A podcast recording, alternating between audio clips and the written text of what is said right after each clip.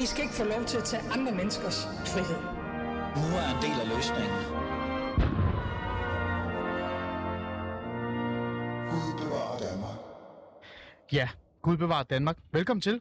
Mit navn er Ali og min Ali, og du lytter til Alis Fædreland, øh, som altid. Klokken er jo blevet øh, tolv nul fem. Danmark er stadigvæk mit fædreland, øh, og jeg vil gøre alt, hvad jeg kan for at værne om øh, vores lille Allendam. Ligegyldigt øh, hvad indvandrere og hvad crazy yderste højrefløj og venstrefløjspersoner mener. Det havde jeg da rigtig sjovt med, i hvert fald i weekenden på Twitter. Et, et, et forfærdeligt sted, som jeg alle sammen bare burde melde jer ud af. Men sådan er det. Og hvad vil jeg gøre? Hvordan vil jeg gøre det? Men det vil jeg gøre ved at være kritisk over for magthavere, debattører og almindelige borgere, og måske slukke min Twitter. Øhm, og det er det, det handler om, og det gør det altid, når det er Alis Fædreland, der spiller i din øh, radio. Og i dag, der handler det virkelig meget om fædrelandet. Det kan man, øh, det kan man dele med godt sige. Fordi det, det kommer til at handle om, det er, at jeg gerne vil have, at der skal være flere minoritetsetniske borgere i hæren. Eller i hvert fald gerne vide, hvad fanden de har gang i, og hvorfor de ikke er der. Fordi er det sådan, altså er det patriotismen, der mangler? Er de ligeglade med Danmark? Hvad, hvad hunden er de gang i? Det vil jeg gerne sådan et eller andet sted finde ud af. Øhm, fordi spørgsmålet er, hvorfor er der ikke flere med minoritetsetnisk baggrund her? Hvad skyldes det egentlig? Som jeg lige sagde, er det patriotismen? Er det forsvaret? Altså vil de ikke værne om Danmark? Øhm, eller er det fordi, at selve forsvaret, det vil sige hæren, de mennesker, som reelt set skal stå for rekruttering og tænke over, hvem er det, der skal ind i deres maskineri, at de reelt set har glemt de minoritetsetniske øh, borgere. Øhm, det, er jo, det er jo et kæmpe spørgsmål, og jeg tror ikke lige, vi kommer til at finde svaret i dag, men, men jeg synes, at den er ekstremt vigtig. Og lad mig lige starte med min egen historie, fordi så, i stedet for, at jeg sidder her og råber og skriger og siger, hvorfor er der ikke nogen der her? Fordi jeg har sgu ikke selv været der. Så det er meget godt at være clean og sige højt, hvad er det egentlig øh, problemet er, øh, men hvorfor jeg ikke selv? Altså, har selv været en del af det. Jeg var faktisk en af dem, som i gåseøjne, kan man sige, trækker et frikort. Øh, og når jeg siger gåseøjne, så er det faktisk en mega mærkelig, men også sjov historie. Øh, på det tidspunkt, da jeg kom til sessionen, øh, der var jeg faktisk øh, elitespiller, fodboldspiller, og var i temmelig god form. Øh, men det, der skete, det var, at... Øh, at okay, det er en lidt mærkelig historie, men I får den meget ærlig. Nu er jeg meget ærlig overfor dig, for der sidder to mænd og kigger på mig og tænker, hvad er det, der er sket her? Jeg var til den der lægeundersøgelse, og så ham lægen, han kigger på mig og taler med mig og siger, du er virkelig god form, og du, du er skarp, og du er stærk og sådan noget. Så ja, det er, det er fordi, jeg spiller fodbold. Så, så begynder han at spørge mig om, hvor spiller jeg fodbold hen? Jamen, jeg spiller fodbold her, og sådan, okay, interessant. Og så kigger han på mig, og så siger han sådan, hmm, har du ikke ondt i knæet? Og så siger jeg sådan, nej, jeg har slået det en gang, men... Men hvorfor? Nej, jeg er okay. Så siger han, har du ikke ondt i knæet? Så kigger jeg på ham og siger sådan, jo, det kan da godt være, jeg har ondt i knæet. Og så slap jeg på den måde, fordi han øh, på en eller anden måde synes lidt, at øh, jeg skulle bare ud og spille fodbold. De skulle nok finde nogen andre. Det er min historie. Men grund til, at jeg nævner min historie, og vi starter lidt med en grin, fordi det er faktisk et meget seriøst emne, det her. Det er, fordi jeg faktisk på en eller anden måde nu sidder og fortryder lidt, at jeg sagde ja til det. Altså, jeg fortryder faktisk, at jeg bare gik med på det. Fordi... jeg vil faktisk gerne have tjent mit fædreland. Jeg vil gerne have været i, i hæren, og jeg vil faktisk gerne have gjort det, både fordi jeg på en eller anden måde føler lidt, at det er noget, jeg gerne vil, øh, sådan pligtmæssigt, men jeg tror også, det havde givet mig nogle strukturer, nogle rammer og noget, noget dannelse, som jeg nok ikke har fået hjemmefra, og jeg har fået masser af dannelse hjemmefra. Men den her, øh, den her forståelse af, af, af hvilket land jeg sådan reelt set er i, og, og, og, og så videre, men også bare sådan selve den personlige struktur, og, øh, og på en eller anden måde bare sørge for at lære, hvordan jeg rydder op med mit værelse, det tror jeg var kommet, hvis jeg havde været i, i hæren. Men det er min historie, og det er ikke det, det skal handle om i dag, for det skal handle om andres historier. Og apropos andres historier, så lad os lige få det på plads. Du kan faktisk være med i den her debat. Du kan faktisk blande dig i debatten om, hvorfor er der ikke flere minoritetsetniske borgere i, i hæren, i søværnet osv.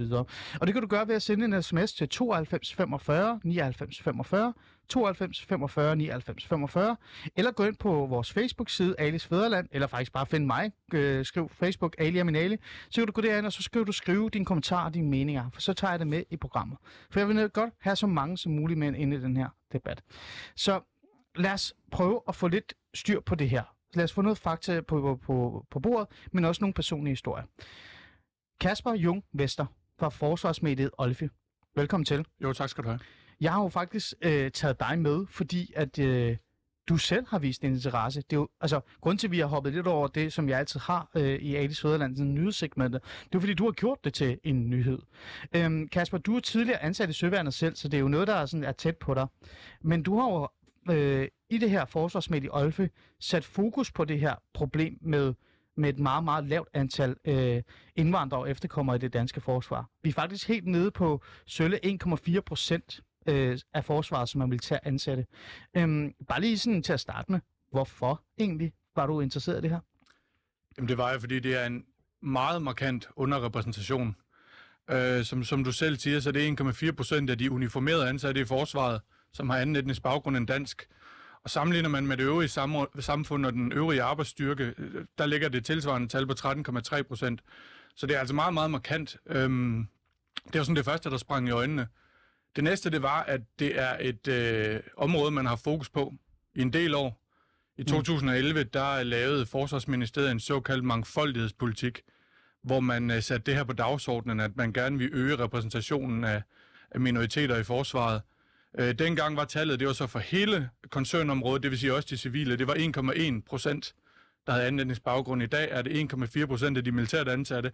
Så der er jo altså ikke sket særlig meget de sidste ti år. Ja, det, øh, og det, og det, synes jeg, ja. det synes jeg i og for sig er næsten lige så stor en nyhed, som at vi ligger på en komma fire procent i dag. Altså, det er jo tilsyneladende ikke lykkes. Ja, og så har du jo lavet det her, øh, og det er jo sådan en form for, kan man sige, en serie, ikke? Øh, på hvad, to eller tre artikler? Tre, tre artikler, ja. Øhm, og øh, bare lige kort, øh, hvad har du fundet ud af, og hvem har du talt med? Jamen, det jeg har fundet ud af, det, tallene de kommer fra Danmarks Videnscenter for Integration. Det er Rasmus Bryggers øh, tænketank, øh, som har fokus på det her. Og det var egentlig det, som, som øh, jeg blev opmærksom på, og så tog jeg en snak med ham om, omkring tallene, fordi øh, det er jo klart, at, at det er virkelig, virkelig markant, og, øh, og det, der ligesom er hans fokus, øh, eller der er tænketankens fokus her, det er, at, at øh, det er jo et samfundsmæssigt problem, når du har den her underrepræsentation i en statslig arbejdsplads. Altså, man, man, man tilstræber jo gerne, at statslige arbejdspladser, de skal prøve at nogenlunde spejle det omkringliggende samfund, og det er jo gået. Det er bare ikke lykkes her, kan man sige. Så ham talte jeg med om det, og hvad det er for nogle problemer, og hvorfor, hvorfor det i det hele taget er et issue, det her, ikke? Og det havde han nogle, nogle meget glimrende svar på i øvrigt. Mm. Og så var næste, min næste udfordring, det var så at finde en øh, minoritetsperson at tale med. Altså en, som kunne fortælle mig om, jamen, hvordan er det så? Ja, øhm... og, og det er jo der, hvor jeg synes, der er det mest interessante, fordi Rasmus Brygger og øh, Videnscentret er utrolig øh, spændende og interessant. Jeg, det er jo en, der faktisk er med øh, flittigt i mit program også, og også tidligere det andet program, jeg havde.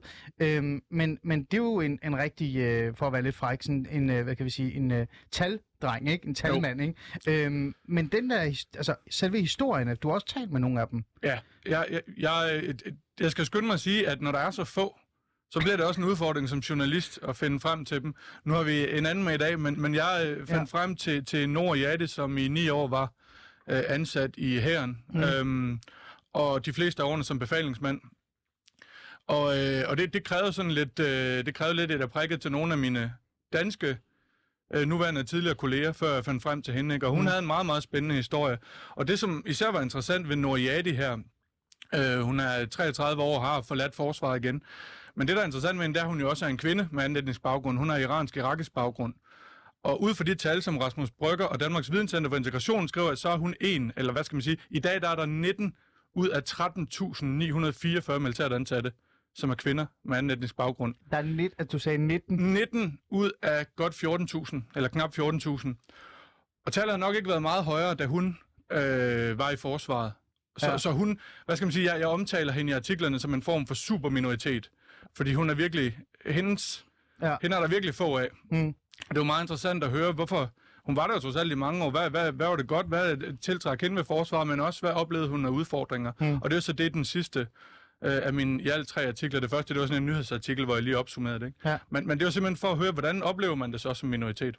Men øh, bare lige sådan kort, fordi øh, nu er nu har desværre ikke i dag, og vi har spurgt hende, øh, om hun havde lyst til at være med i programmet. Det havde hun, men hun kunne ikke øh, tage tid til at være med. Hun har et arbejde, det er også altid dejligt. Det er meget godt, at lige hun spurgte dig, en, øh, at øh, man også har et job.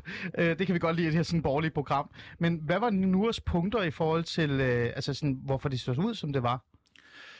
Jamen altså, det, det hun siger, det er, at, at der bliver selvfølgelig lagt mærke til en, når man øh, er brun dansker i sådan et system, hvor, hvor man er så markant øh, underrepræsenteret. Men hun siger også, at, at øh, nogle af de ting, som hun gik og, og, og, og hvad skal man sige, baksede med, det var blandt andet sådan noget med udsendelser. Altså, hvordan forholder man sig til at skulle udsendes til et, et miljø, som, øh, som måske er ens etniske ophav, hvor man, hvor man skal ned og, øh, ja, for eksempel en afghaner risikerer at skulle måske ned og skyde på nogle af sine tidligere landsmænd. Ikke? Det var sådan en af de ting, hun baksede med, og hun ventede længe med at lade sig udsende, for eksempel. Ikke? Mm. Så fortæller hun også, øhm, at hun altså også har mødt racisme i systemet. Ikke? Altså, øh, folk, som har været udsendt mange gange og har fået et bestemt indtryk af folk i de her egne, hvor de har været nede og kæmpe, jamen de kan måske have det svært ved at, svært ved at overkomme, at der er nogen, der... der ikke ligner dem selv i systemet, ikke? Og det har hun også kunne forholde sig til nogle gange, at folk havde udsat hende for racisme, eller sat hende i en bås, hvor hun ikke hørte til. Mm. Øhm, og det sidste, som måske også er væsentligt at få med her, det er også det med familiens forventninger, fordi det, det kunne jeg forestille mig, at vi vender tilbage til. Ja, det gør vi. Altså hun er ud af en iransk, irakisk familie, hvor de meget, meget, meget gerne så, at hun enten øh, læste medicin, eller blev ingeniør, eller noget i den dur, ikke?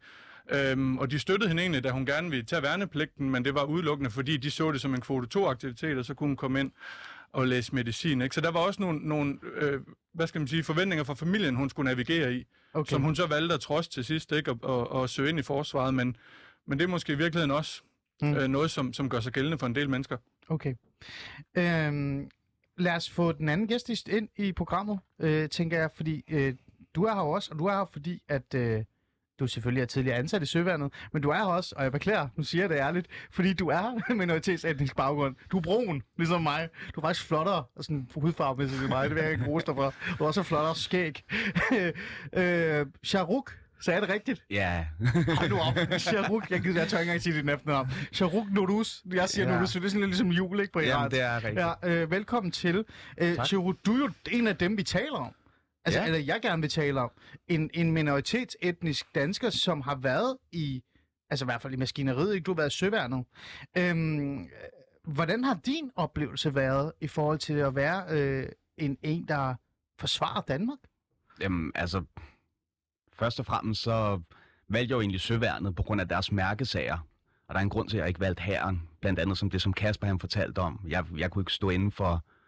nogle af de ting, der foregik i Irak og så videre. Mm. Så jeg valgte det, som jeg følte, der, var, der kunne være min mærkesag. Øhm, og jeg havde sådan set ikke så meget at lave, så jeg valgte Søværnet. Og jeg valgte at tjene en nation, som jeg egentlig i bund og grund også føler, jeg er en del af. Okay. Så hvorfor skulle jeg ikke gå ud og gøre det? Så der er mange punkter i det. Der er også det, at min far han også har været i forsvaret. Ja, det fortalte du om, at der, at der også var noget øh, ja. accept for familien så på en eller anden måde i virkeligheden. Det var ja, der jo ikke over ved, øh, ved nord. Ja, altså ikke i det danske forsvar. Han har været i det iranske forsvar. Ja, men stadigvæk. Det ja. der med at være... Hvordan var familien omkring det, jamen, du sagde? Altså kom... min, min far han var sådan, okay, fedt. Han synes det var super fedt, fordi på det tidspunkt, der lavede jeg ikke så meget. Jeg arbejdede i syv-Eleven og som toogtyve-årig, og jeg havde ikke lige nogen planer om nogen uddannelse eller noget, og igen...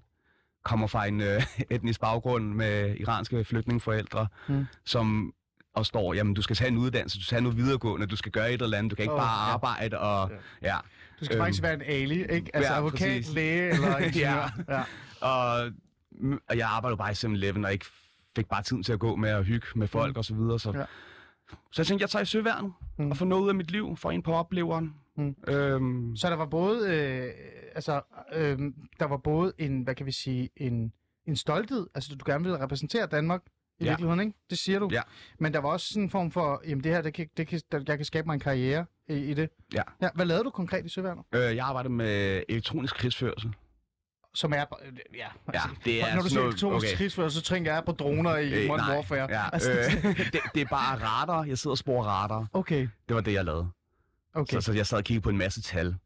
Var der, når du kiggede omkring dig i Søværnet, ja. det, det var jo i Søværnet, øh, øh, så du mange øh, brune, eller med minoritetsetniske? I de fem år, jeg var der, der så jeg kun mig selv, og hvad der er nu dukket op af, øh, af en tolk, da jeg var i Somalia. Okay. Øh, selv sprogofficeren var hvid. Øh, der blev jeg lidt overrasket, fordi de fleste sprogofficerer er etnisk ja. baggrund. så, okay. så jeg troede jeg lidt, jeg ville få en eller anden... Altså okay, så med den øh, viden, som du selv har oplevet, og den her øh, utrolig sølle en komma fire procent øh, statistisk øh, sådan, altså sådan indsigt i forhold til, hvordan det ser ud, og, og hvor mange, så sagde du, hvor mange kvinder var det med minoritetsætnisk baggrund? I øh, sidste år på den her tid ja. var det nitten ud af tretten tusind ni hundrede og fireogfyrre. Ja. H- hvad tænker du? Altså helt ærligt? Ærligt så tænker jeg, at folk har travlt med alt muligt andet. Okay. For at være helt ærlig, så tror jeg, at, bare at, at det, det er lidt, at jamen, hvad vil du, og hvad vil du med dit liv? Så hvis nu du vælger at tage forsvar for at danne dig selv eller noget, eller du vælger at tage en videreuddannelse, på et eller andet sted og danne dig selv. Der er mange muligheder. Du kan også vælge at dyrke elitesport og danne dig selv. Øhm, så, så det er lidt, hvad, hvad, hvad vil du personligt med dit liv? Mm. Og, men, men så når man så kigger på den anden side, så er der også mange unge, altså nu tænker jeg ikke kun anden etnisk baggrund, kun, men generelt mange unge, der heller ikke ved, hvad de vil med deres liv. Og, det, og jeg var i det punkt i mit liv, hvor jeg tænkte, jeg ville tage forsvaret, for mm. der var ikke så mange andre muligheder mm. at lave, øh, eller ting at lave, så... Så det var der, jeg var i mit liv, men personligt. Ser du, men ser du det ikke som et problem? Altså helt ærligt, jeg ser det jo som et problem, at vi har øh, altså, øh, militæret, hæren, øh, øh, noget som sådan, forsvarer os og beskytter os. Altså mangler den her repræsentation. Altså der ikke er nogen ligesom mig og dig altså, i virkeligheden. Altså, ja, der er nogen, men der er ikke mange, vel? Men, men mit problem, det ligger i, hvis man er bange for det. Det er der, det er der mit problem vil ligge i det. Hvis man mm. er bange for at møde en racist, hvis man er bange for at møde øh, autoriteter osv., ja. Det er der, hvor mit problem ligger i det. For hvis du er bange for at møde en racist, jamen, så kan du lige så godt bare låse dig inde bag dine fire døre. For hvis du også vil være politiker, eller hvad du vil være, jamen, så møder ja, ja. du Pia Kjærsgaard og ja. andre. Jamen, du, du vil altid møde en racist et eller andet sted, eller du vil altid møde en kriminel, eller du vil altid møde en eller anden mm. form for menneske mm. i sidste ende. Okay. Og, og hvis du har et meget sort syn på det, jamen, så lukker du også dig selv inde. Mm. Og hvis du ikke er villig til at gå ud og gribe teten, jamen så kommer du aldrig videre. Lad mig lige sige sådan, jeg synes faktisk ikke, det Pia synes jeg. Ja, men jeg synes ikke, Pia Kjærsgaard er racist. Nej, men, nej, nej, nej, men, men altså jeg ved godt, i menneskets forstand, ikke? Jeg ved godt, hvad du mener. Ja, ja øhm, øh... Nej, det, nej, nej, det er jo ikke. Det var nej, bare for, det var for, du, du, jeg, prøv, jeg, du er ikke et dårligt program. Jeg smider dig ud, hvis det er, du siger, at Kasper er racist. Kasper, øhm, hvad med din egen oplevelse? Fordi nu spurgte jeg dig sådan rigtig sådan journalistisk, ikke? Hvad har du lavet, hvorfor har du det? Øh, men du har selv været i Søværnet. Ja. Hvor mange øh, med, med minoritetsindlægs baggrund mødte du? Jamen det, har, det hører med til historien, at, at Shuruk og jeg, øh, vi øh, tog en uddannelse i forsvaret sammen. Oh, så til, han er den ene, eller hvad? Han, han er faktisk en af de eneste, og det er klart, at jeg har sådan af og til set folk rundt omkring, men den eneste, jeg selv personligt har arbejdet sammen med i sådan længere tid ad gangen, ja. det tror jeg i virkeligheden var Shuruk. Shuruk, er du sådan en, der går rundt, og så, du kan, så, kan folk, så har de set ja. dig, så, kan de, så har de fundet en. Præcis. Uh, jeg men, har ham den ene, alle kender. Jamen, ja. Men, men øh, så der var ingen andre? Der er, jo, men der har muligvis været, været meget få, men bare alene det, at jeg skal sidde og tænke over det, og lede min hukommelse, ja. siger måske noget om, hvor mange der er. Nord, som jeg talte med til min sidste artikel, ja. hun sagde, at i, i hendes ni år kunne hun komme i tanke om måske tyve, hun havde set på de forskellige tjenestesteder, mm. og det var højt sat. Ja, okay. Øhm, det er vildt nok at tænke på. Og, og, og, og men, hun, var, hun var i hæren, hvor der nok, trods alt nok er flere, kunne jeg forestille mig. Ja, ikke? Men, ja. men, det må... men tænker du, har du tænkt over det? Altså, da, da du var for eksempel i Søværnet, gik du rundt og tænkte sådan, hvor fanden er alle mine... Øh, altså, hvor var de andre henne? Øh, eller ikke ikke en eneste gang. Nej. Hvorfor det tror var... du, du ikke... Altså, sådan, Jamen, var det, det, var ikke, det, det var slet ikke noget, der faldt mig ind på det tidspunkt. Nej. Altså, fordi det var ikke noget, man var vant til at se, så det var ikke sådan en tanke, der opstod, eller noget, jeg reflekterede synderligt over. Mm. Jeg var bare vant til mine kolleger, de var mælkehvide, ligesom jeg selv er. Og, øh, ja. og, og, og det var bare sådan, virkeligheden mm. den var, og mm. er, kan man sige, ikke? Jo. Og den virkelighed, øh, der, der må jo være en grund, ikke? Og det er jo det, vi gerne vil tale med jer om nu. Øh, øh, altså, fordi vi kan jo sådan gisne, vi kan gætte. Noget af det kan være racisme, noget kan det være autoriteter, det kan være fordomme. Men altså... Øh, det er jo svært at sætte ord på det, fordi, ja, fordi folket er individ, ligesom du sagde til mig, Shuruk, før vi gik ind. Det er jo individ, der på en eller anden måde møder øh, det, de skal ind i med, med deres fordomme, med deres tanker.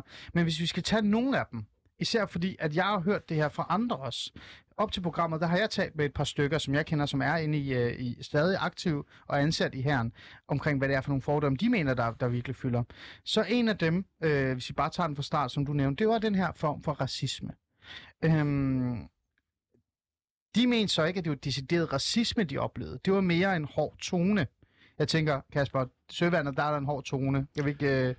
Der er en øh, frisk omgangstone i hele forsvaret, tror jeg. ja, det, t- ja, ja, det er meget det, vel, vel forklaret. ja. øh, det var mere tonen, og det var mere den der øh, måde, man gik til hinanden på. En sagde øh, med, øh, han er... Øh, Han hedder Michael, han er halv thailander, halv dansker.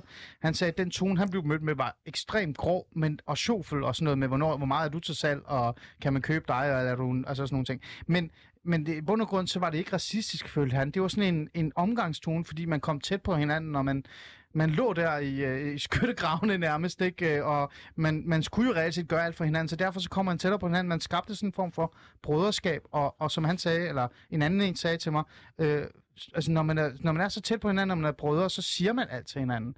Så hvis vi lige tager den der øh, racisme kontra, hvad kan vi sige, tonen, øh, er der noget der, ja. tænker du?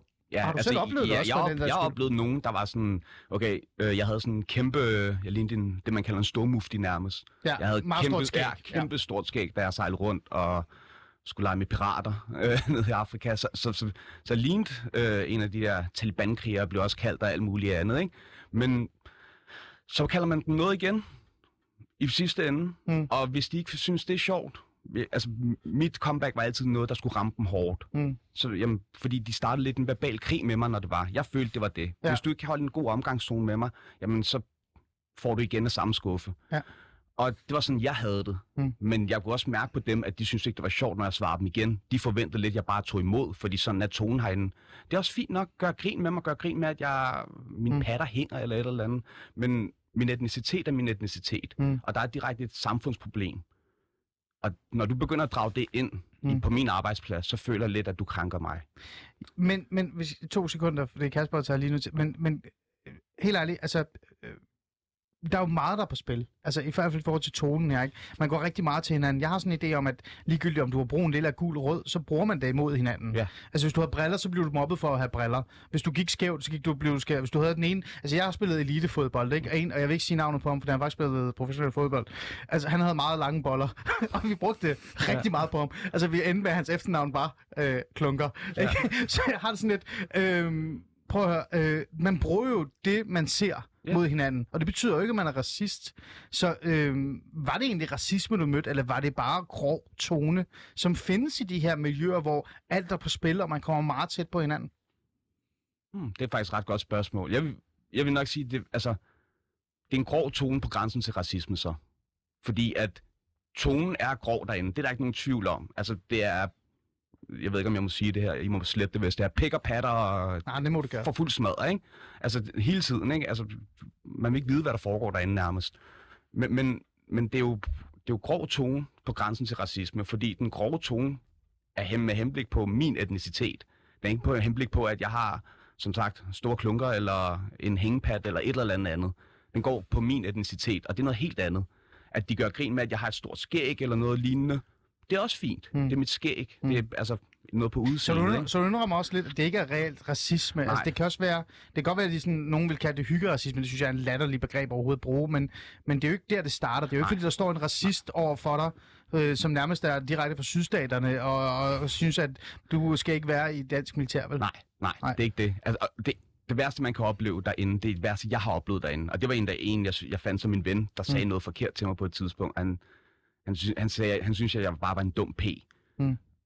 Og det sagde han direkte til mig, hvor jeg bare kiggede på ham og sagde, det er ikke i orden at sige. Så, ej, undskyld. Og det gik lige pludselig op for ham, han sagde. Okay. Vi var pisse stive. Ja. Men det er det værste racisme. Ja. Altså direkte racisme, jeg oplevede. Jamen, jeg, jeg tror, det, det, det er ret interessant, fordi det er også noget af det, Nord, hun siger i interviewet med mig. Ikke? Altså, ja, det er nemlig rigtigt. Hun, hun var der i, øh, i ni år. Det er man ikke, hvis man ikke sådan er klar på en, en, en frisk omgangstone. Så ja. hun har en høj ja. tærskel, ikke? Men det hun siger, det er også, at, at hun tænker, at man skal altså overveje den her jargon, fordi den kan nemlig også komme over i noget, som ikke er i orden. Altså, der er en hårfin grænse mellem en frisk øh, og jovial omgangstone, hvor du godt kan stikke til hinanden. Og så kan det altså også godt blive noget, som, som nogen måske bliver stødt på manchetterne af, eller måske bliver såret over, ikke?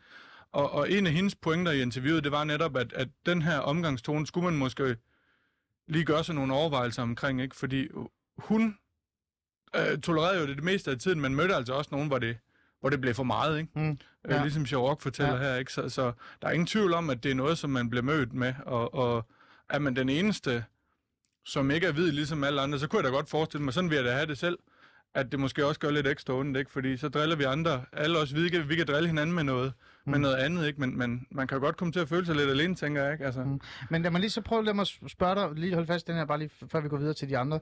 Øh, hvis du reelt set havde mødt virkelig, altså sådan decideret racisme, eller hvis der var noget, der virkelig gik over dine grænser, også hvis der var nogle andre, der havde briller, de blev, altså, kunne du så gå til nogen, følte du? Ja, ja, jeg har jo sagtens gået til mine ledere okay. og så videre og tage snakken, og de vil være på det med det samme. Okay. De er virkelig ops på det derinde. Okay, altså, så det er ikke fordi, at, nej, nej, at forsvaret eller søværnet... Nej, nej, nej, ikke er... nej, overhovedet ikke. Altså, jeg, under uddannelse endda, der oplevede jeg en, der sådan sagde noget, der mm. godt kunne virke småracistisk til mig. Altså, vi jokede bare. Det ja. var ikke noget der. Jeg, jeg, han var kom fra Frederikshavn, jeg kaldte ham en dum jyde, han kaldte mig, ja, whatever. Men så, så vi jokede jo bare med hinanden. Mm. Og det, underviseren sagde, hey, hvis det ikke er i orden, at han kalder dig det. Og han kiggede på mig, og så var jeg sådan, jamen jeg har lige kaldt ham noget, der også var grimt. Hvorfor? Altså, den burde gå begge veje. Det, det, det okay, du siger der, lige nu. Der du sådan der, du begyndte at forsvare ja, den. Ja, okay. Sådan, altså, så, så man skal også, ja. ja okay. så, så de er super ops på det. Ja. Og, og det, det fede er, at det jeg synes, mange af dem jeg også har arbejdet sammen med, og selvom de har stemt meget borgerligt eller noget andet, jeg kan stadigvæk snakke med dem. Det er stadigvæk mm. folk, jeg, jeg ser som venner. Mm. Men bare det, at de har en anden politisk holdning, eller ser tingene på et andet synsvinkel, det er deres synsvinkel. Mm. De, de lærer at respektere mig, og lærer en anden person mm. at kende, mm. faktisk. Men hvorfor tror du så, at der er så mange, øh, jeg vil gerne lige have en ind lige om lidt, om et minut, som også lige for, skal forholde sig der med tone og sådan noget, men hvorfor tror du så, at der er så mange, der har sådan en idé om, at i hæren og i militæret og alle de her ting, der, der bliver du mødt med racisme, og det er måske så grunden til, at de gider ind. For det er jo en af de ting, du sagde, som øh, muligvis øh, et problem. Ja. Er det fordi, de så jeg, ikke jeg tror, kan klare tonen? Det, det, for, altså, det lyder lidt underligt. Nej, nej. Det er fordomme om, at andre har fordomme om dem. Ja, det, så, så når vi virkelig ikke langt. Nej, det gør vi jo nej, ikke. Men, fortæl... men, men vi bliver nødt til at komme over det stadie. Ja. Vi bliver nødt til at sige, okay, har de fordomme om mig? Lad mm. mig gå hen og møde deres fordomme, mm. og se om, og, og vise dem det modsatte. Mm. Og igen, men... så kommer vi tilbage til det der med at lukke sig ind bag fire vægge. Men hvad hedder det... Nå, han kan ikke lige få fat på ham, så holder vi bare. Men altså, i forhold til det her med, med tonen, synes jeg, det er, det er meget interessant, øh, fordi det der med, øh, hvor hård kan den være? Og jeg, jeg er enig med jer i, at der skal være en grænse. Men altså, det, hvis jeg kigger på dig, Kasper, men det er, også, det er stadig søværnet, det er jo stadig hæren. Altså, øh, skal vi begynde at tænke på, bare for at kunne lade minoriteten, altså flere minoritetsetniske inde i, inde i, i militæret, men også måske kvinder, skal vi så begynde at, sådan at sætte, øh, hvad hedder det, hvad kan vi sige, regler op for, hvad for nogle ord vi må bruge, eller hvor hårdt vi må gå til hinanden og sådan nogle ting, for at gøre det nemmere så? Altså min personlige holdning er, at nej, det skal vi ikke. Altså du skal ikke nedfælde øh, sådan helt øh, nagelfaste grænser for, hvad man må sige og hvad man ikke må sige. Øh, og, og jeg tror også, vi skal passe på ikke at gøre det her med tonen til den alt overskyggende årsag til, at folk ikke søger ind. Mm. Fordi der er jo altså trods alt ikke så mange minoriteter i forsvaret, de kan gå ud og fortælle skrækhistorier. Altså, så jeg er ikke sikker på, at det er det, der sådan er udslagsgivende for, at vi, for at vi står, hvor vi står i dag. Mm. Øhm, det eneste, der sådan set var min pointe med det, jeg sagde før, det var også, at altså, der er en hårfin grænse, og der er ingen tvivl om, at nogle gange kamper den over, ikke? Men, men man skal ikke søge ind i forsvaret, hvis man ikke kan klare, at der bliver stukket lidt til en. Det, det siger sig selv, og jeg synes ikke, man skal til at lave øh, håndfaste regler om, omkring det her nødvendigvis. Men hvorfor tror du så... Øh... Jamen, tænker ikke, det er jo hårdt at spørge dig, Kasper, det er jo spørge Shuruk. Hvorfor tror du så, at det er en af dem, som jeg tænker, eller jeg mener, når jeg hører om det her med, øh, at øh, hvor, altså, når man snakker om minoritetsetniske skal være mere i politiet, og skal være mere i hæren og sådan noget. Så når man spørger om det, eller sådan, stiller sådan et kritisk spørgsmål, så den vil jeg altid få tilbage, det er, om det er racisme, de er racister, og jeg kan ikke være derinde, fordi så sviner der mig til. Hvorfor tror du så, det er den, der som regel fylder lidt? Jeg tror, for at være ærlig, ja? jeg tror, det er en dårlig undskyldning. Okay. For ikke at være selvreflektiv nok og sige, hvad er det, jeg frygter, mm. for at tage det her skridt. Okay. Og det er bare min personlige mening ja. omkring, at det er, ja, mm. det, det er bare en dårlig undskyldning. Okay. Fordi du kan ikke, et er, du kan ikke undgå racisme. Mm. Altså, det, og det er lige meget, hvor end du tager hen i verden. Selv hvis, du tager til, hvis jeg tog tilbage til mit fædreland, så vil jeg også opleve racisme. Ja, det vil du have. Ja. ja. Iranere er rimelig racistiske. Ja. Jamen, det er det virkelig. Ja. Altså, og, og, ved, altså, og det værste er, at jeg er født i Tyrkiet, så jeg bliver svinet til lige meget hvad, ikke? Jamen, så er du virkelig på den. Virkelig. ja. Så, så det, ja. det er lidt lige meget, hvor end du tager ja. hen, men... men okay. Så, så det er lidt mere, hvad er det, du er bange for i sidste ende? Fordi det er ikke racisme, du er bange for. Mm. Fordi den snakker du om alligevel om i hverdagene, altså ja. den samme person. Ja. Det er den samme person, der snakker om racismen derude. Og, og oplever den derude, jamen hvis du også er bange for at opleve den derinde, jamen hvad er det, du er bange for? Jamen så kan det være, at der ikke er nok derinde jo, til at man kan lave et lille sammenhold mod racismen. Jamen det sker heller ikke, hvis I ikke kommer derind. Okay, men kan det så være, øh, jamen, selvfølgelig vil jeg ikke sidde stå her og sige, at så begraver vi racisme-tingen, men kan det så være øh, selve øh, problemet med, altså du siger, det er nogle andre ting, der så fylder måske, ikke? Ja. Og jeg vil jo gerne sådan prøve at finde ud af, hvad det er. Øh, kan det være noget med autoriteter? Altså når man kigger på øh, øh, de, altså nu har jeg lavet sådan et opslag omkring det her program, jeg skulle lave, og der er kommet rigtig meget feedback, og tak til det, lytter. Tak fordi I er med, der er super god interaktion her. Men mange peger på, at det ikke har så meget med racisme at gøre, ikke så meget med tonen at gøre, men det er det der med at, at et eller andet sted at skulle være i et system, hvor der er en form for, altså virkelig en autoritet, du ikke kan sætte spørgsmålstegn ved. Kan det være en af grundene til det? altså du kan godt stille spørgsmålstegn ved din autoritet derinde, vil jeg bare lige sige først og fremmest. Ja, ja, men, men, altså, men, jeg tænker, men jo, du gør det, hvis jo, du er midt i en krig, så tror jeg, det nej, bliver, så det, begynder det, det hele at bruge sammen. Selvfølgelig. Ja. men, men, men, men jo, jeg tror faktisk, det har en ret stor del af det at gøre. Hvis du har svært ved autoriteter generelt, øhm, jeg har også danske venner, der har svært ved autoriteter, og mm. de siger også, jeg vil aldrig nogensinde kunne tage i forsvaret, for de har svært ved autoriteter. Mm. Så, så den... Så ja, det tror jeg faktisk har en stor del med det at gøre, og hvis vi kigger på nogle af de tal, der er derude omkring, hvor mange der har svært ved autoriteter, altså med anden etnisk baggrund, jamen så begynder jeg måske at falde lidt på plads der, mm. i hvert fald er en lille del af det, ikke? Mm. Øh, men så kan man også se på nogle andre tal, der siger for eksempel, hvad laver de ellers? Altså mm. blandt andet det med, at der, der ligger en prestige i at tage en længeregående uddannelse, frem for at være i forsvaret og tjene sit land, øhm, og det, det har der altid været. Mm. Og det er der også i selve hjemlandet. Ja. Kasper, hvad med de mennesker, du har talt med, eller også bare sådan dig selv og dine oplevelser? Øhm, som jeg sagde, de, de mennesker, jeg har talt med op til programmet, de pegede på autoritet som det største problem. Det var ikke racisme, eller heller ikke faktisk tonen. En af dem sagde faktisk, som du siger, hvis tonen var så stort et problem, så var de bare stoppet. Så var de gået. Ja. Ikke? Men de bliver der jo. Så er det, altså, er det autoriteten? Altså, jeg kan komme med et eksempel her. En af dem, jeg talte med. Nu siger jeg det bare, og det er bare ærgerligt for dig. Han er faktisk i, i jægerkorpset. Ikke? Øhm, han vil selvfølgelig ikke sætte sig frem, fordi han ikke lyst til at tale øh, sådan offentligt og fortælle, hvem han er og sådan nogle ting. Men han sagde, at han har aldrig set en minoritetsetnisk være i nærheden af sådan, du ved, speciel enhed og sådan nogle ting. Og hvis der har været, så har der altid været et autoritetsproblem. Så handler det mere om det her med autoriteter, og det her med, at man måske kommer fra øh, en baggrund, og øh, øh, måske også en historie, som har svært ved sådan, at arbejde med det her med, at der er nogen, der skal bestemme over en? Altså her, der tror jeg, vi bevæger, mig, bevæger os lidt ud af mit øh, ekspertiseområde, ikke? Fordi, fordi jeg har simpelthen ikke stiftet bekendtskab med nok mennesker i systemet til at kunne udtale mig om det her. Og det er heller ikke en af de ting, som Noriade, som jeg interviewede, for eksempel nævner. Øhm, jeg, jeg tror måske, at en, en stor del af forklaringen skal findes i, altså i, i systemet også. Altså blandt andet så skriver øh, Personalestyrelsen til mig, at, at, at nogle af de ting, de finder ud af i den her undersøgelse, det er også det her med, at der er for få, der for eksempel øh, ikke etniske, der er, eller undskyld, anden etniske, som er øhm, ja. indvandrere, minoritetsdanskere. Ja, minoritetsdanskere, hvad, hvad skal man ja. sige, som ikke er opmærksom på, at man for eksempel kan aftjene værnepligt uden at være dansk statsborger. Sådan nogle ting, ikke? Altså det har man ikke været øh, dygtig nok ja, til at gøre opmærksom på. Ja, det er virkelig, virkelig svært at sætte på det. Jeg synes også, det var svært at finde ud af. Ja. Men kan du lige fortælle dig det? Så det, det kan være nogen, der får det oplyst nu. Jamen det er i hvert fald det, det skriver Personalestyrelsen selv, at det er en af de barrierer, mm. de selv har opdaget, ikke? Altså der er simpelthen mange, der ikke ved, at man kan Mm. Øh, arbejde i forsvaret uden at være dansker. Mm. Det vil sige, at der er sådan et helt øh, uopdaget øh, rekrutteringspotentiale derude, ikke? Eller, mm. eller, eller der er i hvert fald potentiale, som er udnyttet, kan man sige. Mm. Øhm, og det kunne være noget, for eksempel. Ikke? En, en, anden, en anden ting, og det er jo også det, vi nævnte før, som, som Personalestyrelsen selv finder ud af, det er også det her med udsendelser. Altså, det er en... Det, ja, det kommer vi ind på lige om lidt. Ja, ja. Ja. Men, men jeg vil gerne lige holde fast den der med autoriteter, fordi at, øh, at nu kigger jeg på dig, Shuruk. Altså, jeg kender godt det der med autoritetsproblemer, ikke?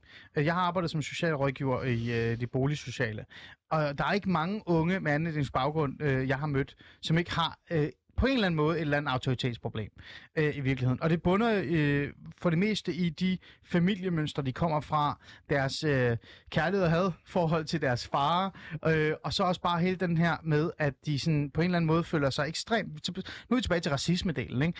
Ekstremt forfulgt af politiet og myndigheder og sociale sådan nogle ting. Så øh, den her autoritetsting, det er jo ikke noget, man bare lige ændrer på i morgen. Øhm, Men, men altså, hvad tænker du i forhold til den autoritetsproblematik, øh, altså, der er? Jeg, jeg kan godt forstå dem. Jeg kan godt forstå, at de sidder og har den følelse i sig, når det er, at alt med medier og så videre, ghettoparker, jeg skal komme efter dig. Det, altså, man, man føler lidt, at man, der kører en hets, ikke? Jo. Men, ja. Altså, der er, der er jo faktisk en i, i, altså, i vores... Øh, den her Facebook-opslag, der, sådan, der interagerer med programmet, der har skrevet, at øh, han mener, en af grundene til det, det er, fordi der er ghettopakken, ikke? Så, så, så der har du det. Men det kan bare ikke, altså, det, det er jo, så har jeg jo et problem, øh, Shuruk, hvis det er det. Altså, hvis jeg står her i et program, og gerne vil have flere minoritetsetniske ind i hæren, og så er det faktisk et autoritetsproblem. Det er jo ikke noget, vi kan ændre i morgen. Nej, så, men, så er det bare sådan, så kommer vi aldrig til at have minoritetsetniske i hæren, fordi de, altså, de skal fandme øh, lytte til, hvad der bliver sagt, og det kan de jo så åbenbart ikke. Jeg tror ikke, der kommer til at være mange flere procent, end der er nu, for at være ærlig. Nej. Og det tror jeg har noget at gøre med, at først og fremmest, hvordan er det, rekrutteringen foregår derude? Mm. hvordan er det, rekrutteringen foregår her blandt de os andre. De ja. fleste, for eksempel, af dem, jeg også har arbejdet med i forsvaret, når jeg snakker med dem, så har de en far, en onkel eller noget andet, der også har tjent i forsvaret. Mm. Så ligger lidt en familietradition i det. Vi er de nye. Vi skal til at skabe nogle nye traditioner i et nyt land. Så må vi komme i gang mm. i sidste ende. Ja, og det, og det er jo faktisk en meget flot øh, videreførelse til den næste gæst, jeg gerne vil have med i programmet, fordi øh, måske handler det faktisk bare ikke om... Jeg mener stadig, det handler lidt om autoriteter. Men måske handler det ikke så meget om det med problemet med autoriteter, og, og måske handler det så ikke så meget om det her med, øh, hvor meget racisme fylder. Og Malak, hej. Ja. Velkommen i studiet. Du må godt skrue ned for radioen nu, og nu er du med i, i, i live i stedet for. Tager I uh, jeres head med, med på hovedet, sådan der. Malak, øh, velkommen til. Øh, der er en grund til, at jeg ringer dig op. Ja. Du hedder Malak Grane. Tak for det. Ja. Du hedder Malak Grane, og så er du faktisk øh, sprogofficer. Og, og jeg har allerede glemt, hvad det er for en øh, rang, du har. Prøv at komme med den, den er vigtig jo. Ja, premierløjtnant i hæren. Du, du er premierløjtnant. Øh, Malak, vi sidder her, øh, og, eller jeg sidder her, er ekstremt forarvet over, at vi ikke har flere minoritetsetniske i, øh, i hæren. Og vi har talt om øh, de ting, der kan gøre, at man har svært ved at melde sig ind under fanerne. Det kan for eksempel være en idé om, at man bliver, altså man, man bliver mødt med ekstremt meget racisme, eller det kan også være det der problem med autoriteter, man kan muligvis have.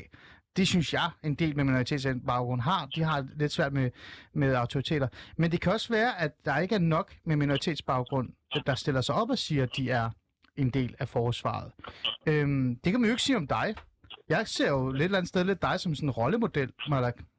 Øhm, du er meget åben i forhold til, at du er en del af, af hæren og, øh, og sprogofficer. Øhm, hvordan har du det med det egentlig? Sådan, bare sådan til at starte med det med at være så åben omkring det. Jamen, jeg er glad for, at jeg kan være åben omkring det. Altså, jeg tænker jo ikke, at det er fordi, at jeg har øh, anden etnisk baggrund, eller øh, hvad det nu er, øh, at jeg stiller mig op og fortæller, hvad jeg laver i forsvaret. Jeg gør det, fordi jeg synes, det er spændende, det jeg laver, og derfor vil jeg gerne dele det med en masse andre, og via mine egne sociale mediekanaler finder jeg så ud af, at der er ret mange, der faktisk er interesserede i at høre, øh, hvad det er, vi laver i forsvaret, og derfor deler jeg ud af, hvad det egentlig er, jeg laver. Så jeg tænker ikke over, hvad, ja, hvad, hvilken baggrund jeg har. Mm. Jeg tænker bare over, at det, det er et fedt job, og det vil jeg gerne fortælle om. Og derfor vil jeg gerne have, at, at flere også interesserer sig for det. Mm. Hvorfor valgte du egentlig at blive sprogofficer, Malak?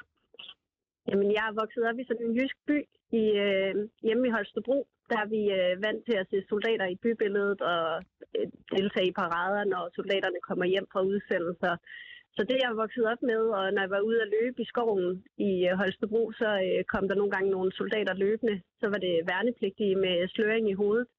Øh, og det, det fangede mig, dengang jeg var yngre. Og jeg synes, det var spændende at se, øh, hvad de rendte rundt og lavede, og høre om deres udsendelser, når de kom hjem. Og det tænkte jeg, det var en verden, jeg gerne ville være en del af. Mm. Så jeg øh, søgte til i forsvaret i sin tid, på den grund. Øhm, når du kigger dig omkring, nu er du jo, øh, jeg ved ikke, kan jeg sige, hvor du er henne nu? Ja, det må du gerne. Okay. Du er i Aalborg nu, fordi du er ved at forberede dig til at blive udsendt igen snart. Øhm, når du yeah. kigger dig omkring, er der mange med minoritetsetnisk baggrund i nærheden af dig? Øh, der er nogle stykker, men øh, ikke så mange. Nej. Hvad tænker du med, at, at man er så få? Og især også, når jeg tænker, det bliver et større problem, det med at sige få kvinder også endda. Men, men bare sådan generelt, hvad tænker du i forhold til, at man er så, man er så få med minoritetsbaggrund? Altså for at være ærlig, så tænker jeg ikke rigtig over det. Øh, det er ikke, fordi jeg kigger rundt på mine kolleger og tænker, nå, du har godt nok lyst hår, hva? Øh, det er da ærgerligt, du ikke har mørkt hår. Øh, jeg tænker, det er nogle gode kolleger, jeg har rundt omkring, og, og det, det, jeg synes egentlig, det er lidt ærgerligt, at man vælger at øh, fokusere hele debatten på, hvordan man skal se ud, og hvilke køn man har, og hvilken baggrund man har, fordi det er ikke det, det handler om, når vi er i, fa- i forsvaret. Der handler det om, at vi er nogle... nogle mennesker og nogle soldater, som gerne vil udføre et stykke arbejde. Og så hvis vi som mennesker synes, at jobbet lyder interessant, mm. så søger vi også ind. Så hvis man gør værnepligten interessant, og hvis man gør uddannelserne i forsvaret interessante, så skal de rigtige mennesker nok også søge mm. uddannelserne og søge ind i værnepligten. Men, men Malak, det er jo, altså, det er jo en komma fire procent af alle forsvars- og militær øh, ansatte, der er med altså indvandrere og efterkommere baggrund. Det er jo meget, meget lavt. Øhm, vil du ikke ønske, ja, og... der var lidt flere, der i det mindste bare overvejer det? altså jeg vil ønske alle overvejede det, uanset hvilken baggrund man har. Jeg synes, at alle skal være soldater, fordi at det er det fedeste job i verden, mm. hvis du spørger mig. Øh, men det har ikke noget at gøre med, hvilken baggrund man har, eller hvordan man ser ud. Det har noget at gøre med, at, at jobbet er interessant, og man skal søge det, fordi man synes, det er interessant. Så jeg mener ikke personligt, at der skal indføres kvoter for noget som helst, for at få øh, nogle bestemte typer ind. Det synes mm. jeg er en forkert, øh, et forkert fokus, man har på de, i debatten. Okay. Øh, ikke at jeg ja. har deltaget så meget i den. Nej, nej, nej.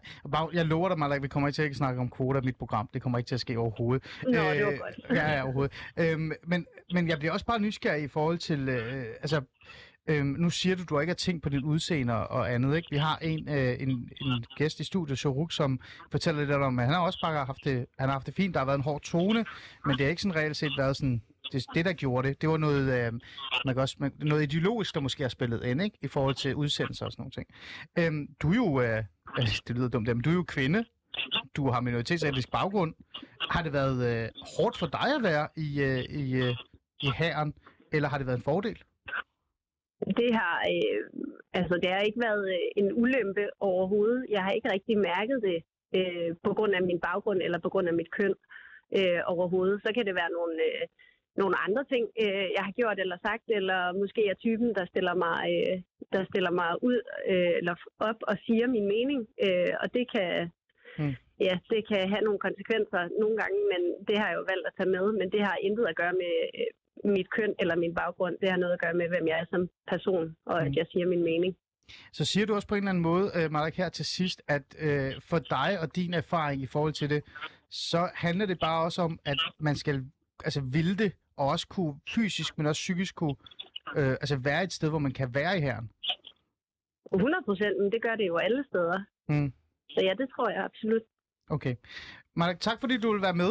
Øh, en fornøjelse. Øh, og øh, hvis man gerne vil vide mere om sporofficerer og andet, så skal man bare google Malak Grane. Der er masser af god viden der.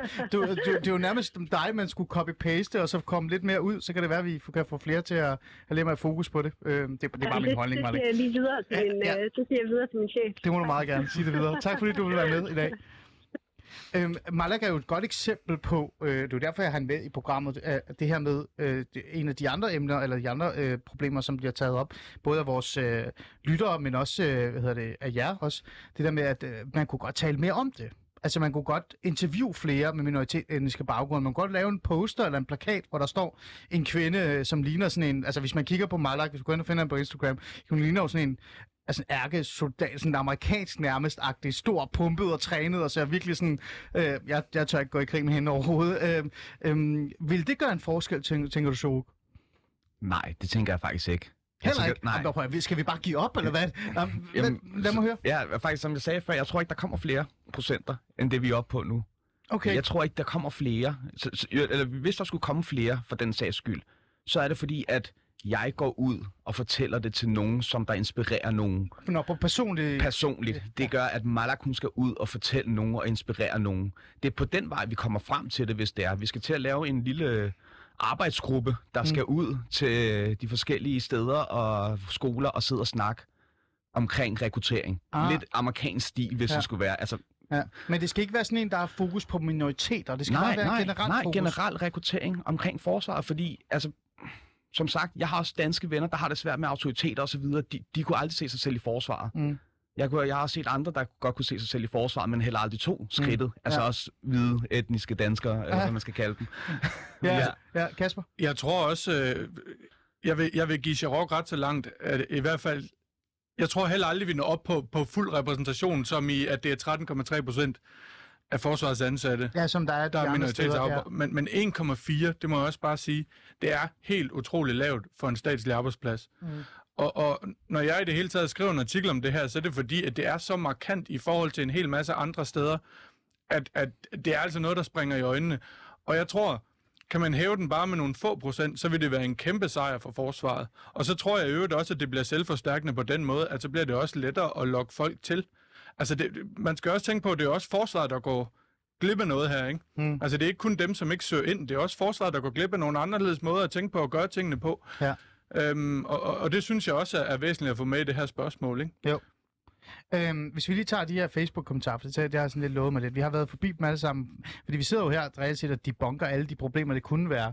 Øh, i, altså, vi har været igennem racismedelen, ikke? Som jeg ikke jeg afviser, jeg siger jo ikke, der ikke findes racisme, gør det det, men det er jo sådan på et individniveau, og det er måske en grov tone, som findes i, i, i sådan nogle erhverv, kan man nærmest godt øh, være, være fræk at sige. Øh, så det er jo ikke så meget det. Så har vi snakket om autoriteter. Det er jo heller ikke så er meget det, Shuruk, i virkeligheden alligevel, selvom jeg har sådan en idé om det. Øhm, det, der er blevet meget nævnt, altså det, det der mange, der har skrevet, Senan øh, Mahmoud har skrevet, at det kan være racisme, Paul Olsen har skrevet, det er autoriteter, Martin Hansen, Hansen har skrevet noget, som vi lige tager op, øh, men ellers er det Carl Tejsen, der har skrevet det samme igen og igen. Men det, Martin har skrevet, synes jeg, er noget af det sidste, vi kan tage op her. Øh, Martin Hansen, han siger, at at tjene et lands forsvar kræver en vis forpligtelse og troskab overfor, overfor landet, der muligvis ikke er så udbredt blandt ikke-vestlige indvandrere og efterkommere i Danmark.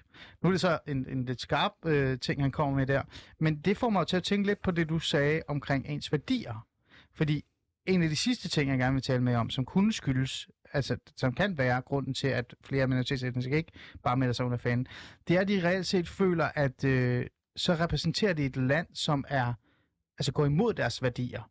Øh, for eksempel, hvis du kommer fra Palæstina, så hader du den, øh, ideen om at være i forsvaret, fordi vi anerkender ikke Palæstina. Hvis du kommer fra Mellemøsten, så synes du, det er svært øh, at gå ned og være med til en krig mod Irak, fordi den er ulovlig, og high five til marxisme eller et eller andet. Jeg ved det ikke, undskyld Shuruk, men altså, det er jo rigtigt. Så hvad med loyaliteten så? Altså, kan der være noget om det? Det er faktisk et ret godt spørgsmål, fordi altså, jeg føler ikke lidt, at jeg, jeg føler ikke personligt, det har noget med min loyalitet over for Danmark som sådan at gøre. Øhm, eller jo, undskyld. Jeg, jeg føler, at det er noget, faktisk noget med min loyalitet med Danmark at gøre, nu hvor jeg tænker ja, fordi, over det. Du, fordi du sagde jo til mig, du sagde, du sagde, jamen der er det her med tonen, du sagde det andet, og, og, men så sagde du også til mig, men det er også svært for dig, og, altså du har jo reelt set valgt søværnet, fordi du fravalgt hæren på grund af krig, ikke? Ja, på grund af de, de krige, de har valgt at være med i. Og de som mærkesager, har de har Danmark valgt. Danmark har valgt, ja. Ikke her, ja. Men Danmark har valgt med i. Ja. Og du nævnte Nur som en person, der har Hun, det. Ja, hun, hun, hun skubbede sådan lidt den der udsendelse foran sig, ja. Netop fordi det var nogle overvejelser, der fyldte. Og jeg kan jo tilføje den mangfoldighedspolitik, som Forsvarsministeriet lavede for ti år siden. Der peger de også på, på det her med følelsesmæssige og kulturelle udfordringer mm. ved at være forbundet med det danske ja. forsvar. Det tror jeg bestemt ikke, man skal underkende, hvad, hvad, hvad, hvad hele det her følelsesværk. Men så lad os tage fat i det, altså her til sidst. Øh, så lad os bruge nogle minutter på det, fordi hvad er det? Fordi det er virkelig noget, der jeg overhovedet ikke fatter. Prøv, jeg kan godt forstå racismedelen. Okay, ja, ja, det er racistisk, og det kan jeg godt. Altså, det er også et problem. Ja, vi tolererer ikke racisme overhovedet, øh, og sådan skal vi aldrig gøre, for det er reelt set udansk i virkeligheden. Øh, øh, det her med autoriteter og sådan nogle ting, det findes der, men det kan også være noget, vi kan arbejde med. Men altså, at man reelt set er, ikke er lojal overfor, ja, undskyld, Shuruk, nu står jeg og kigger på dig, altså, hvad er det for noget vrøvl at sige sådan noget? Altså, hvor ligger din loyalitet så henne? Og hvor ligger folks loyalitet så henne, når de reelt set kigger på hæren og siger, jeg vil ikke være, jeg vil ikke bære øh, uniformen, fordi at vi skal i krig mod Irak. Altså, du bor jo ikke i Irak. Du bor i Danmark, Shuruk. Ja, men, men ja, jeg, jeg, okay, for at tage det helt kort sagt, hele den øh, F N var imod, at man skulle tage Irak i starten også, og så lige pludselig tog U S A afsted, og så valgte man lige pludselig at lave lidt om. Det, jeg, var, jeg, jeg ledede også dengang, så jeg var med og fulgte med i medierne og det hele, det, hvad, hvad der skete. Jeg støtter ikke den krig, men jeg støtter det, at for eksempel, jeg valgte at tage til Afrika, jeg valgte at tage til Syrien og fjerne de kemiske våben fra Assad. Mm. Jeg har valgt at gøre de her ting, fordi at Assad brugte kemiske våben mod civilbefolkningen i Syrien. Mm. Hvis du kommer fra Mellemøsten, og du ser dit folk på grund af en regering brænde op, vil du så ikke gøre noget, hvor din loyalitet over for dine egne mennesker der? Men dine egne mennesker er jo de ja, danske folk. Altså, du bor jo i Danmark. Øh, du, nu, nu snakker jeg så om dem. Ja, ja. Altså, hvis de har en tankegang om, at det, det er deres egne mennesker, jeg går i krig imod. Ah, ja, ja. Ja. Der er rigtig mange pakistanske både, der bliver taget pirater, mm. hvor deres loyalitet over for de, paki- for de pakistanere, hvis det er den tilgang, de har ja, til det. Ja. Men, det, men det, er jo så, det er jo et reelt problem, ja. Vil jeg mene så. Fordi hvis vi står øh, og råber og skriger, Kasper, efter mere mangfoldighed og minoritetsetniske i hæren, og så det, det store problem i virkeligheden er i bund og grund altså loyaliteten, men spørgsmålet omkring, om man har lyst til at være en del af, af, af altså forsvare nationen, fordi man er palæstinenser, eller synes, at øh, et eller andet, altså, at det er jo et kæmpe problem. Så vil jeg jo, med al respekt, så vil jeg jo ikke have dem i hæren. Altså, jeg, det er jo fint nok, Shuruk, du har været der, men jeg kan også være fræk at sige, at jeg er faktisk glad for, at du var i Søværnet. For jeg ville da ikke have, have, at du skulle være i Irak, for jeg ville ikke vide, hvor du ville pege dit våben hen. Det er frækt sagt, men du ja. ved, hvad jeg mener. Ja. ja, Kasper? Nej, det er klart. Altså, øh, det, skriver man sig op, kommer man ind i forsvaret, bliver man soldat og skriver kontrakt, jamen, så skal man være loyal over for sin arbejdsgiver. Og, og kan man ikke stå inden for den politik, som forsvaret i sidste ende er spydspids for, jamen, så er det klart, så skal man heller ikke være i forsvaret.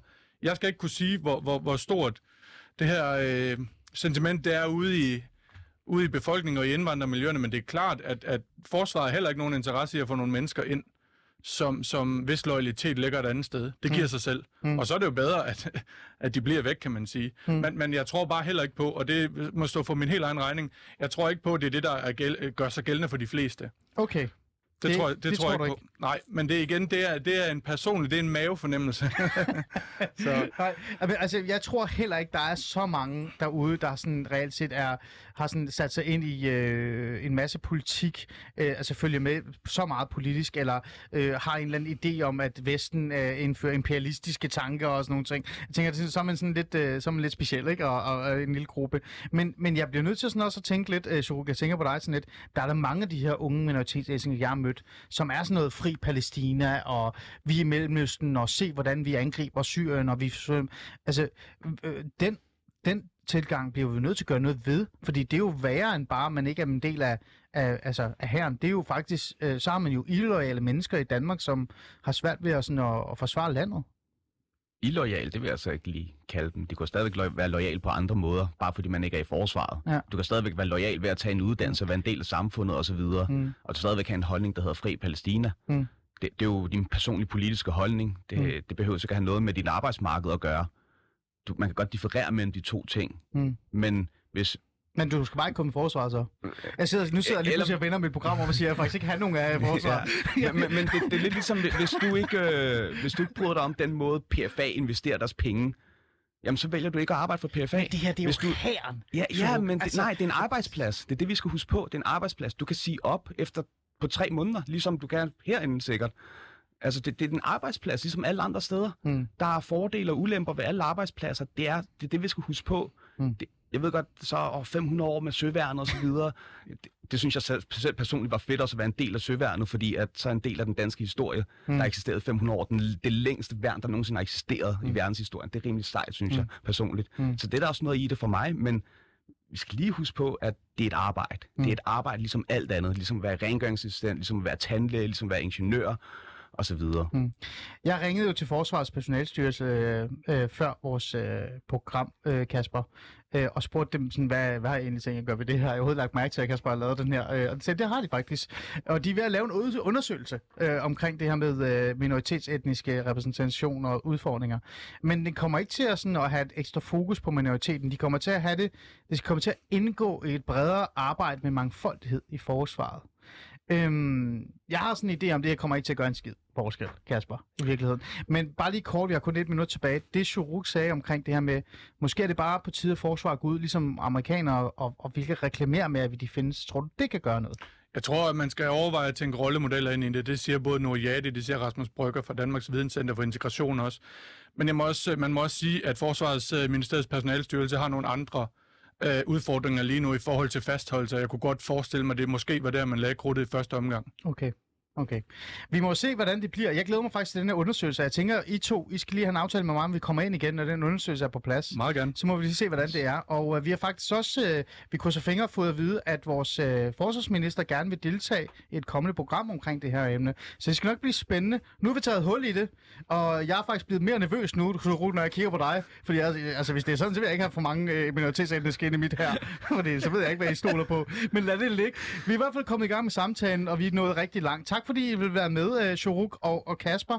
Uh, og så kan jeg lige sige tak til derude i show, uh, regien, Tejs Eriksen og Jakob Wilsen. Tak fordi I hjælper mig med at lave programmet. Lyt med, det bliver spændende. Vi kommer til at følge op på det her.